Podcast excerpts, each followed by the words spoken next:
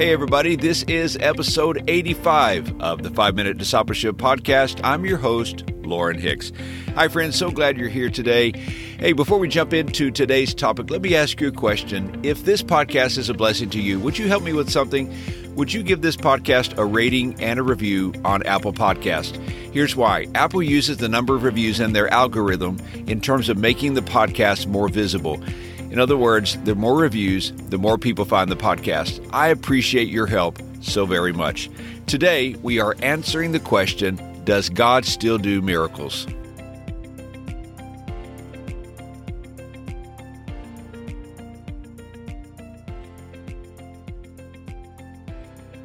It was one of those nights that you never forget.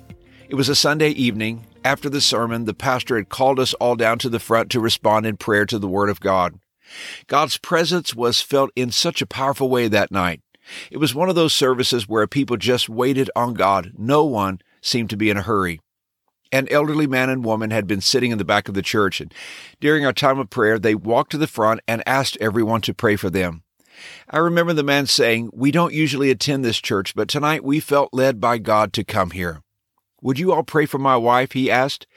Now, his wife had severe arthritis that affected her arms. The illness had turned her hands and arms inward so that she had no use of them. And the woman wept as her husband told how the illness had nearly crippled his wife.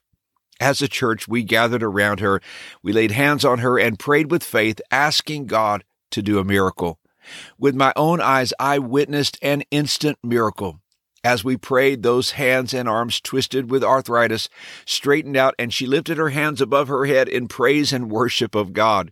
Together as a church, we all cried tears of joy and rejoiced at the amazing power of God that we had witnessed. Does God still do miracles today? Well, I completely believe that He does. And while God did a miracle in this instance, there have been many times I've prayed and God did not heal. And the same is true of Jesus when he walked on earth. There are many miracles recorded in Scripture, but Jesus did not heal everyone. If you ask around today, you sometimes hear people say God doesn't do miracles anymore. The intellectuals, the philosophers, the educators of our day say that the days of miracles are over.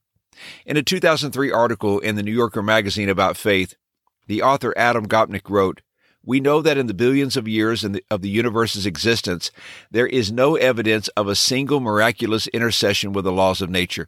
Listen to those words. He's so confident. We know that a miracle has never taken place. Well, I feel sorry for Adam because he has never seen the power of God at work. Oxford University Press in their study found that 72% of Americans today believe in miracles. In fact, in one poll, 1,100 physicians were asked about miracles, and 73% of them said that they believe that miracles occur today, or at least they have seen things that are scientifically unexplainable. If you look it up in the dictionary, the word miracle means an extraordinary event manifesting divine intervention in human affairs. Do I believe in miracles? Yes, I do. You see, Christianity is a religion of miracles. If you take miracles out of our faith, we have nothing left. You might have a set of ethical instructions, but there would be no power of God to change the heart. In these days, I'm asking God to revive our belief in the miraculous. I understand the lack of faith from those who do not know God, but among us who are followers of Jesus, where is our faith? Often our struggle is not in faith in God's ability, but faith in His willingness. The result is no expectation that God will do a miracle. When we read scripture about Jesus, we see him turning water to wine. He fed the 5,000. He walked on water. He calmed the Sea of Galilee. He healed the lame, the leper, the blind, the deaf, and various other diseases. He cast out demons. He raised the dead, and so much more. I love this quote by C.S. Lewis. It says, The central miracle of the Bible is the incarnation, God becoming a man. Every other miracle prepares the way for this or results from this. I pray for miracles every day. I pray and believe that God will do them, but I also understand that God works according to his own will. He knows what's best, and I'm learning to trust his sovereignty. Our God can break into our world anytime he chooses to do a miracle. The same God who made the laws of nature can break the laws of nature.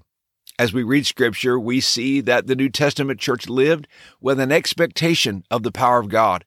Think about it. What could happen if you and I lived daily with an expectation that God would hear and answer prayer?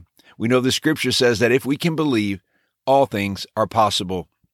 Hebrews chapter 11 tells us that God rewards those who diligently seek Him.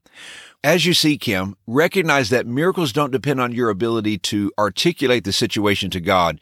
In other words, there are no magic words.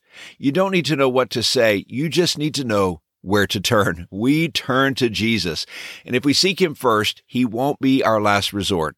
Here's today's challenge. Ask God to revive your belief in the miraculous.